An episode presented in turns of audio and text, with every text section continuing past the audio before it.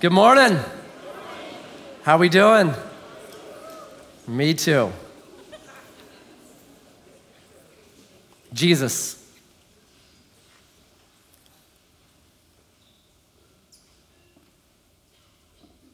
Thank you for this place that you've gifted to us,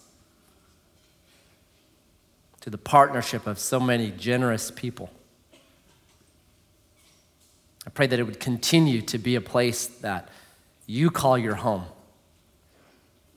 That those that come here, all of us would say of a truth, God is in this place.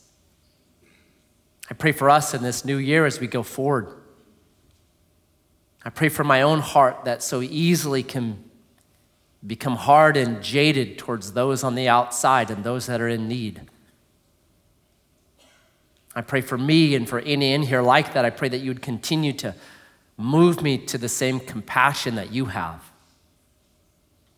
That I'm blessed because my foundation is the rock. And when storms come and the winds blow, I'm secure. But they're on sand and it's shifting and it's changing and there's destruction and there's problems because of that.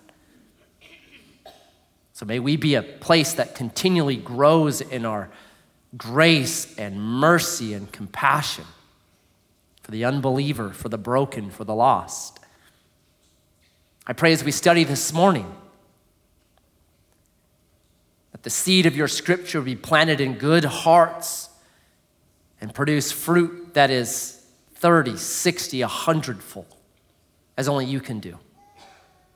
Miraculous magnificent harvest. So move, do what only you can do here. We come, we yield ourselves to you. You are the potter, we are the clay. Mold us, remake us to be vessels fit for honor. We pray this in your name. Amen. Amen. So I have a great job. Love it. Part of my job is I have conversations with people that I wouldn't normally have conversations with. And that's really special for me. And I talk to young people, and I talk to middle aged people, and I talk to old people, and it's the best. I talk to young people, and it's fun because it kind of gets me riled up because young people have these like dreams and passions and desires and plans, right?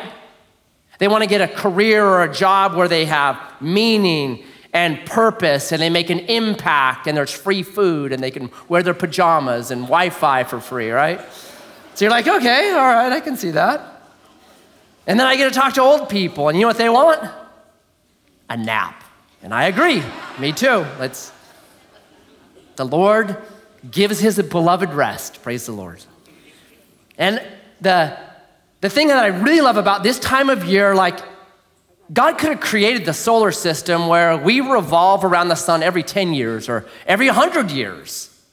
But it's every year, like this really great rhythm where we have an opportunity once a year to kind of stand back and reflect. How was 2022? Was it good? Was it bad? What was good? What was bad? It was okay right here, our walker. So I love that. And then you have that opportunity then to kind of look forward in 2023 and think about, well, what can I change? What can I do differently? How can I grow? Because all of us know people that have 20 years of experience at something and they're craftsmen and they're great and they're awesome. But we also know someone that has one year of experience that re- they repeated 20 times. And it's not so awesome. And we're like, I don't want to be that person. It just repeats the same thing every year and till I'm hooked to tubes and I die. So, how do I break out of this kind of holding pattern that so many of us can get into? And what everybody knows is this the number one ingredient to kind of breaking habits is you got to know your need. You have to know, I haven't arrived yet. Anyone in here arrived completely? Right? We all know that, hey, there's still stuff I need to do, there's still things that I need to change in my life.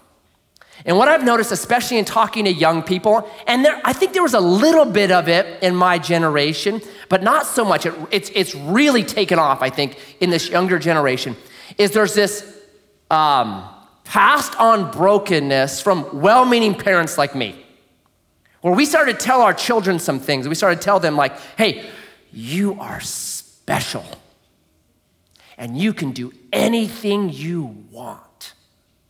Didn't we tell that to our kids? And then the second thing that we did was this we became, I call it snowplow parents, where we just decided we're gonna make sure our kids never encounter something difficult. So we just drove out in front of them, plowing any difficulty away from them. And we would go ballistic at times. So your child has a 4.0, and then a teacher gives them a B. So what do you do? You march down and you have a conversation with that teacher. How dare you give my daughter a B? She has a 4.0. She's gonna go to Princeton. You are ruining her life.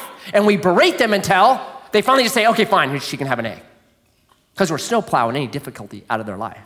You used to call them curling parents, you know, the curling thing where you just sweep away all the little, little specks because we just want our kids to glide in safety and in freedom. So we become like uh, we're hurting them by that. Your son is playing football in the Pee Wee League, and he gets subbed out, and you go ballistic. How could you sub out my son? He's the best player, right? The Duck Scouts are here, they're already watching him. And, and, and, it's nutty. And so the coach is like, Don't you know how much I give to this? You know, without me, you won't. And so then, okay, fine, I'll put the kid back in. And now we give medals for anything, right? Participation medals. I don't know if that's helpful because the kids then graduate and they're no longer behind our snowplow. And all of a sudden they get out there and guess what? They encounter difficulty on the jobs or in life. And they realize that the only reward in a job for coming in last is you get fired. And then I think there's another thing that's happened in our culture is where we turn when we hit trouble when we hit the snowdrift, when we're, you know, spinning in circles, where do we turn now? Don't we turn to technology? Hasn't technology become like the go to? Like, it, it, used to be some other things, right? Alcohol or drugs or something. We used to turn to, but we don't anymore. We turn to our phones. You know why?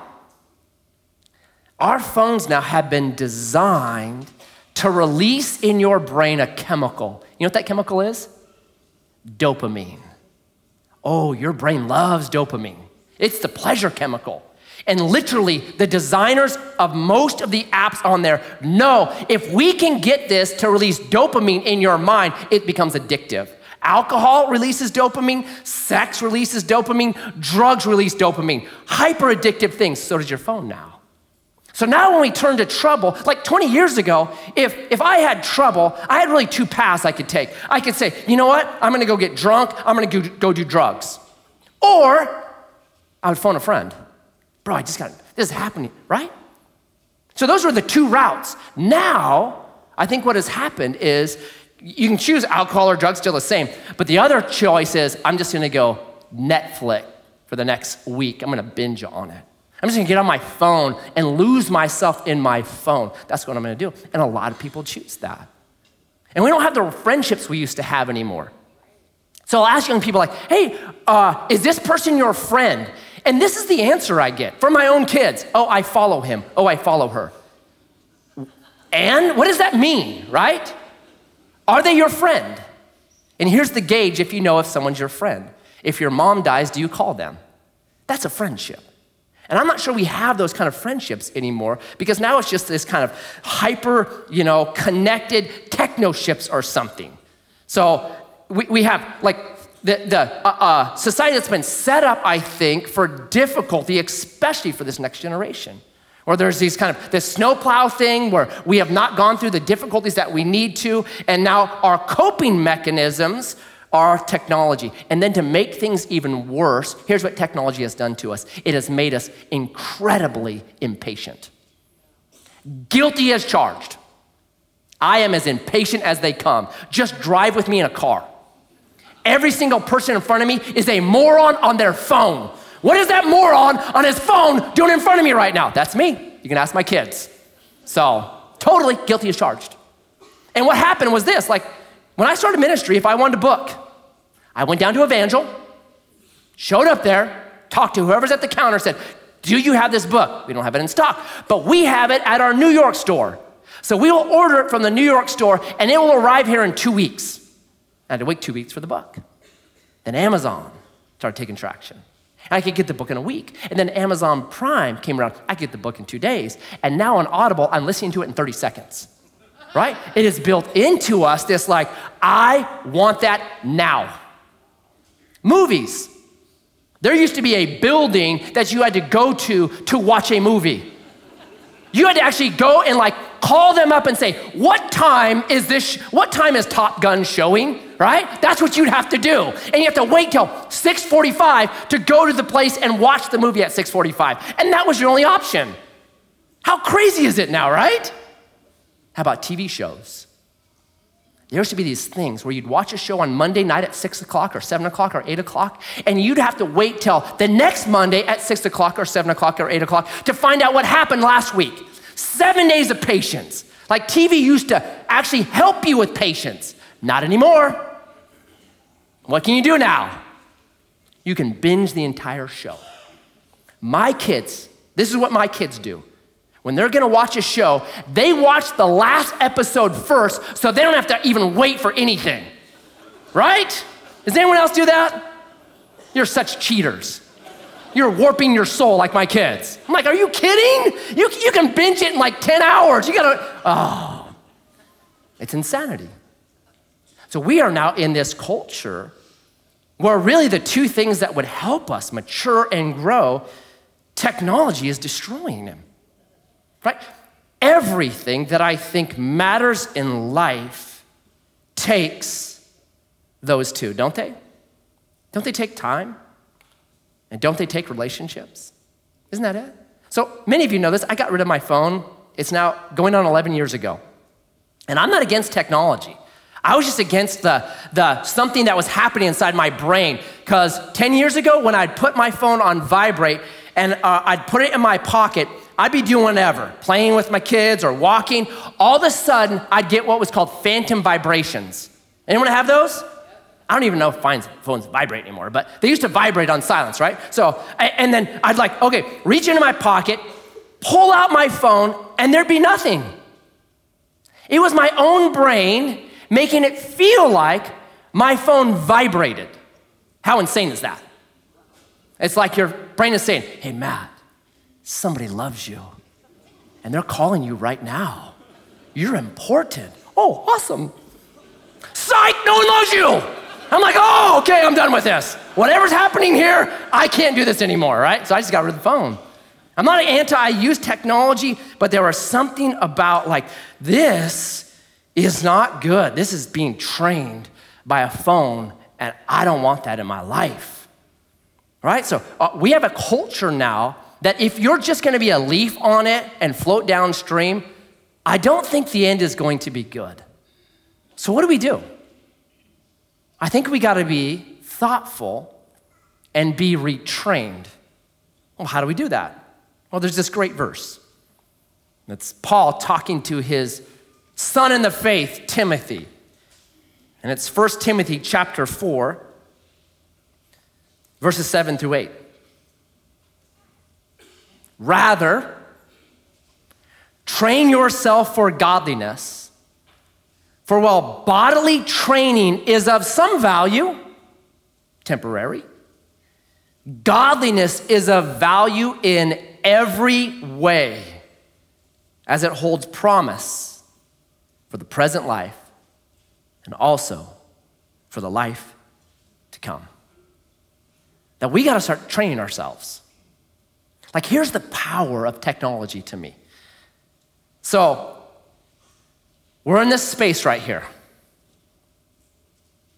We thought hard about how to make sure that this is different than what we encounter everywhere else. So we're not flashing TikTok videos at you or trying to do like big, uh, I try to dumb it down all the time because we have this right here. And I want this place to be a place where God is glorified. It is a sanctuary set apart for Him. And we've tried to be really diligent and really purposeful. And, and what we do here, right? Even like announcements that we make, we say prayer is a priority. Like we're gonna start out with prayer because that's a real priority for us. So we've tried to like shape things so that it's God centered. Like, okay, let's get our eyes on God. And so I get up here, I talk for maybe 45 minutes. Some talk shorter than me, some people talk longer than me. I try to go right, right in the middle. 45 minutes, not that long. Let me ask you this question. We're in this space, really trying to concentrate on God, His glory, His majesty. How many of us can sit here for 45 minutes and not reach for our phone and check it for something? not saying read the Bible on it, I'm saying you're checking for something. Text, likes, social media. How many of us, right? How many can do that? And don't lie to me, I can see you. I know this, look right here. I know that. I know exactly what you're doing. I'm not like, what is that guy doing? What is he looking at like that for? I know exactly what you're doing, all right? That's crazy to me because the alcoholic's not bringing a shot glass with his vodka in here. Dude, I can't go 45 minutes. Like, oh, oh. But man, our phones, like, just back up for a second. Is this healthy? Is the way we're doing life healthy? That's what January is supposed to do to us. And Paul says to his protege in a climate that was ungodly in Ephesus, and he says, Bro, you're in a bad culture. Train yourself for godliness. And so that's what we're gonna be doing for the next, I don't know, month or so. We're gonna look at stuff that helps you and me not be a leaf floating down the river of culture, but actually start swimming like against it and saying, that's actually not a healthy way to live. And so I want to push back against those things and not just go with the current of our culture. And I'm going to tell this right from the beginning. This is a sampler, that's all it is. There is so much for 2,000 years, these have been the practices or the disciplines or the holy habits of people. So there's a ton of information on them. I'm just going to give you a sampler. That's it. I can't cover it all. And number two, the, the reason I'm going to do that, go pretty quick on them, is this it's, Paul says, train yourself for godliness. He does not give a list. He doesn't say, hey, Timothy, fast. Hey, Timothy, pray. Hey, Timothy, celebrate. Hey, Timothy, Sabbath.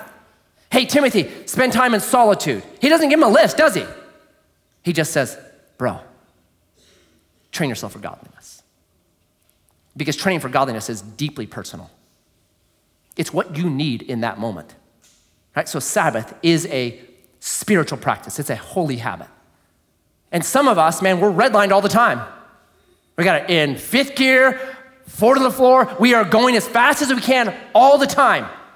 And it's like, hey, stop, Sabbath.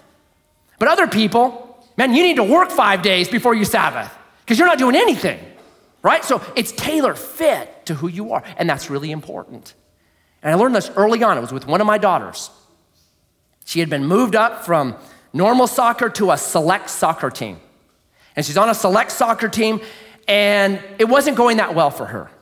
So I said, Hey, let me help you. Let me train you. You ever try to train one of your kids? Yeah, there's a reason why I don't coach. So um, I said, okay, we got, uh, I got an hour and like 15 minutes. I'm taking my other daughter to volleyball practice. There's a field right next to it. During her volleyball practice, you and me will go out in the field, right? So day one, I wanted to help her with this. Because I'd watch her out on the field and she'd be standing on the soccer field like this. I'm like, listen, I know that's comfortable and, and that's awesome, but there is a stance that like helps you no matter what athletic activity you do. You get down like this. You get off your heels. You get on the balls of your feet. You put your buns out a little bit, and, and it, you can explode a lot faster than that. When you're like this, you can't explode to the soccer ball, right? And she's like this. She goes, Yes, I can. I'm like, Oh, goodness. I said, No, you can't. Yes, I can. Watch. And I'm like, Okay, run a lap. She's like, No. I'm like, I'm not a coach anymore. I'm your dad. Run a lap. She walked the whole thing. I watched her walk. You know how slow it is for someone to walk a track? I'm just like, and you know what's happening to me right then? Woo! I'm like, okay. So she comes back. I said, All right, again, we're gonna. She goes, I don't want you to be my coach. I said, I don't wanna be your coach. Stay out here. I went inside and watched volleyball, right?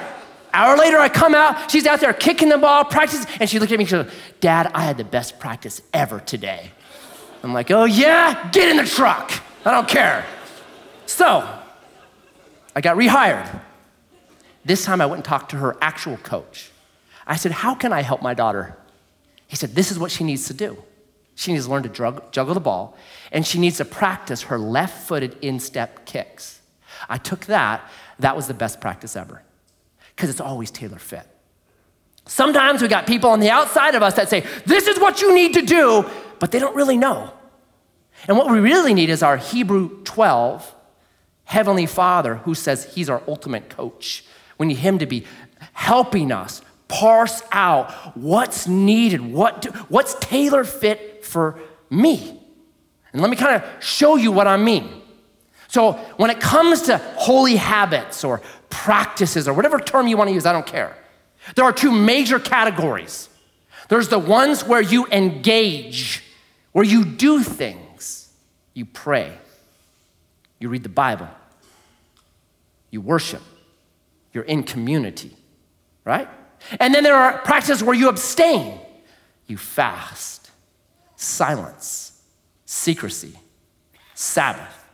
And what happens is, if my struggle is something I'm doing that I should not do, if I look back at 2022 and I say, man, I wish I hadn't been doing that all year.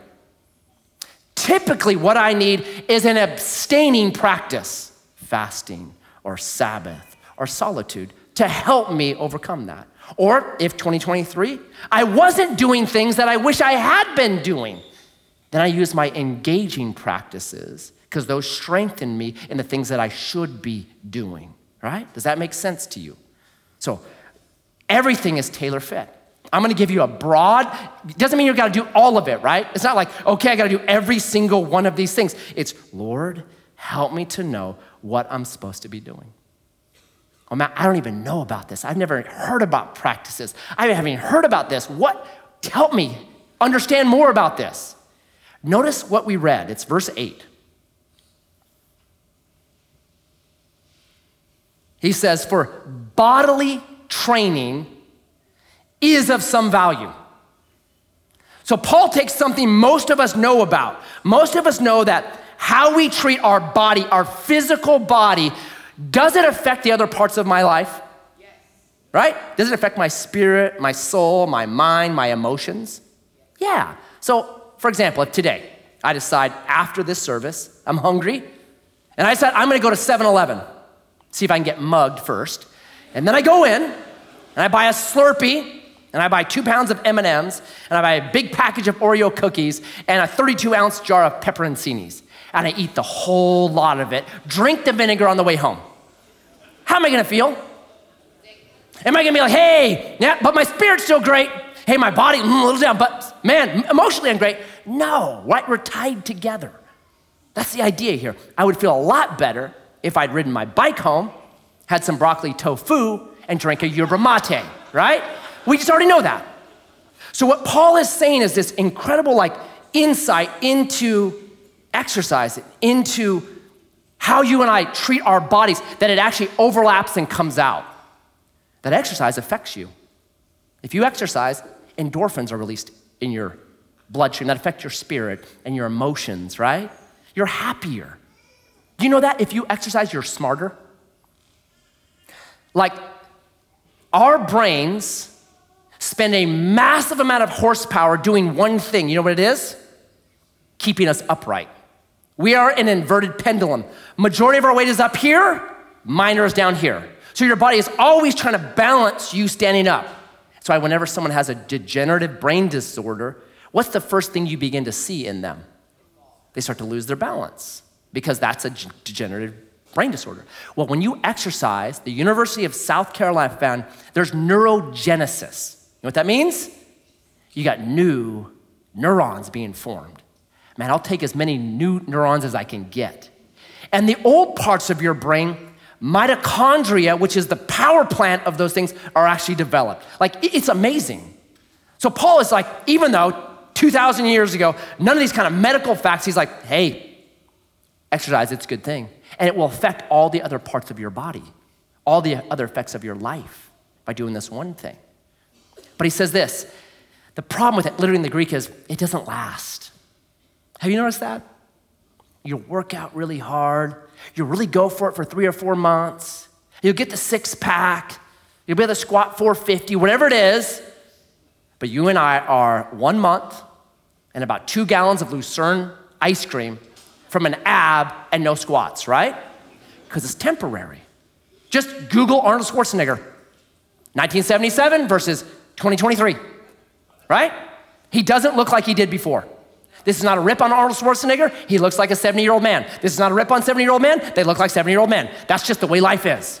It does not last.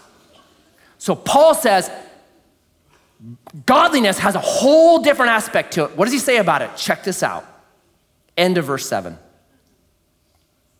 For while bodily training is of some value, godliness is of value in every way. You should underline that. What's every way cover? Yeah. Whenever you look back on 2022 that you think, man, I wish I would have done that, or I wish I wouldn't done that, what, what is it saying? It'll affect that. In every way, as it holds promise for the present life and also for the life to come. Godliness is better because it's immeasurable every way, it's imperishable. It's all things at all time. So it's like this. If you're a dad in here, you know this. You have these dad desires, good, godly desires. That you want to be a certain kind of dad. And I can't tell you how many times at night when my kids were down, I'd go up and I'd sit in their room and I would think and pray about the kind of dad that I wanted to be patient and kind loyal, fun, making great memories with them, having food fights at the table when mom wasn't there, right? Singing at the table. Oh Lord, I thank you. I do that kind of stuff. Telling stories until something comes out of their nose that's not air. Like, that's good memories, right?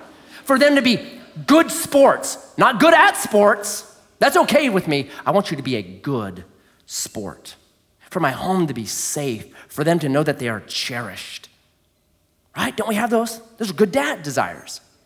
But I'd sit in that room and then I'd remember the last 12 hours that didn't look anything like that.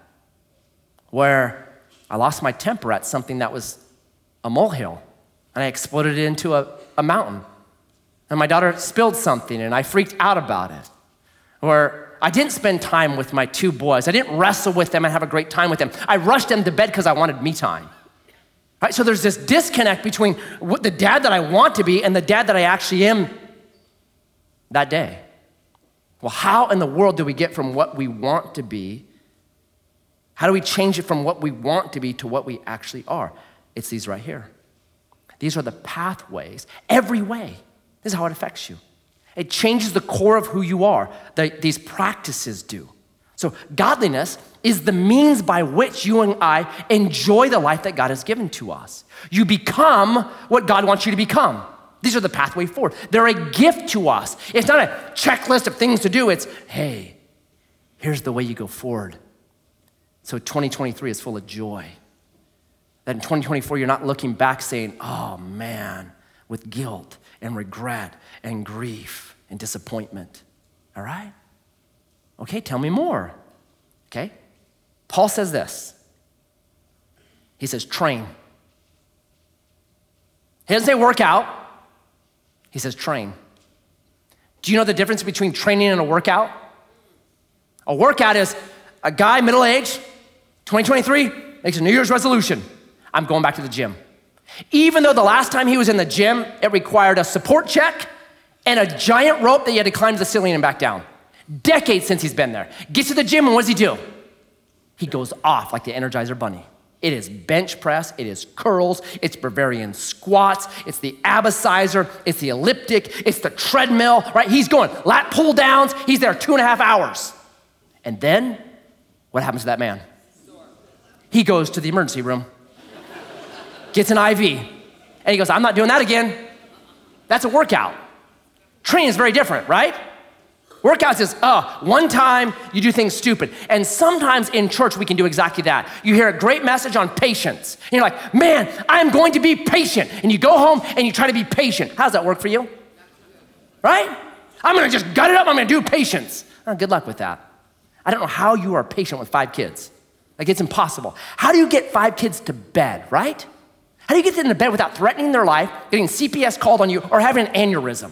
I don't know that right? I have five kids. I've got a 20 year old and a nine year old. I still haven't figured it out. So I don't know how to do patience. I'll be honest with you. And so we get all jacked up and we go home, we work it out, we think, and then we just give up. Training is different. Training is you start slow, you take a step. So, with each of these disciplines, I'm gonna give you the lowest bar possible to step into them. Not two and a half hours at the gym. No, you gotta train, right? There's a, there's a pace to this thing. And the pace is so important. And all of us might be at a different pace, and that's fine, right? Like it's okay to be at your pace. Pace it, move forward. Right? And the second thing that's really important is this the point of it all. The point of it all is not the discipline. And sometimes there's people that get all wrapped up in their discipline. Everyone needs to study the Bible and everybody needs to learn the Greek language. No, you don't. English translations are wonderful today. There are so many that are brilliant. You can get to 99.99% with some good English translations. But we make it everybody needs to do the same thing because I like this thing. Everybody needs to fast Thursdays and Tuesdays like I do. Everybody needs to pray eight hours a day. Everybody needs to praise and worship for an hour and a half till they're weeping on the ground in a puddle. No, you're just making your thing the thing, you're making it the point. What's the point of training ourselves? What's the point of holy habits? It's none of those things, right? What is it? It's Galatians 4:19. It's where we got the name for this series. Paul says this: I am again in the anguish of childbirth until Christ is formed in you. What's the goal? The goal is that Christ is formed in me or you. And when we miss it, here's what can happen in us the disciplines can actually make us worst kind of people, right? Because now we think we're hitting it and we're nailing it, and you are not. And it turns us into these kind of arrogant, boastful, graceless jerks. That's what happens. Was Jesus ever arrogant? No. Did he ever brag about fasting for 40 days? No. Did he ever brag about going apart into a mountain and praying all night? Nope. Did he ever brag about Sabbaths? No, because that's not the point. Right? So, the point of all this, the measure of godliness is real simple it's the Gospels. If you want to measure how you're doing, you never do it against another believer. You always go to the Gospels. Is Christ being formed in my heart? Because that's the goal. It's not just there in Galatians. Throughout the Bible, it says the goal is to become more like Jesus, right? Romans 8:29. For those whom he foreknew, he also predestined to be conformed to the image of his son that Christ has formed in you. 2 Corinthians 3:16. And we all, with unveiled face, beholding the glory of the Lord, are being transformed into the same image. That the measure of your training, the measure of your habits, the measure is always the Gospels. Read them. That Jesus has a quality of life that is the antithesis of what we live in today, is it not? Was Jesus ever hurried?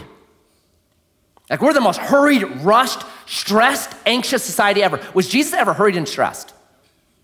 Man, he just had this pace, heading to heal a man's daughter who's about ready to die. Gets touched by a woman who has an issue of blood and times out for I don't know how long, but long enough. He just did not have a hurried pace, right? Just had incredible community. Invested himself in people, constantly investing himself in people, constantly having meals with people, constantly saying relationships are what it's all about. Jesus took a nap in a boat. Taking a nap can be the most godly thing you ever do. You know that?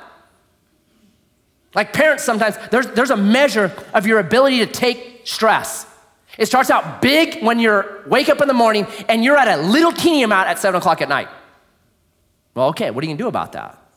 Maybe a 10 minute nap, maybe learning how to nap right, right? The Lord gives his beloved rest. That might be the best thing for you. That might be the most spiritual thing you can do so that you can do the second shift with your kids in the evening. It's like learning that. This is what Jesus did. He Sabbath, he had solitude, everything, right? He celebrated. Jesus, he was, you know what they got most mad at Jesus about? The fact that he celebrated. He was really good at that discipline. They're like, dude, you're always partying. When are you gonna fast, man? It's time for you to fast. What does Jesus say? Man, when you're at the wedding, no one fasts. We feast, right? I mean, that's brilliant. The whole goal, the whole point of all this is one thing that Christ is formed in our hearts, that we become more like the Gospels. You know what the city of Grants Pass needs? More people with Christ being formed in their heart and walking out his lifestyle in our families, in our homes, in our culture. That's what they need. That's good works. That's brilliant and that's beautiful. So that's what we're gonna be about. I'm gonna look at these, tailor fit for you. You're praying. So here's the one thing I'm gonna ask you to do one discipline for this week. Super simple. It's take time in your car, take time in the morning, take time and just pray this simple prayer Lord, where in 2022 was I ungodly? And then listen carefully. Matt, you are impatient. You're hot headed. Matt, you didn't develop community the way that I developed community. You didn't have compassion on people that were less than you. You're, you're lacking in empathy. You're critical of people. You're unforgiving, whatever it is. And you write those down. And my prayer for you is this this is what Paul found in life. He found it 2 Corinthians chapter 12, verse 9. He says, Here's what I learned that Jesus' grace is sufficient for me, that where I'm weak, he can be strong. That the weakest parts of my life, through this training exercise, can actually become the strongest part of my life. That's my goal, that Christ is formed in us.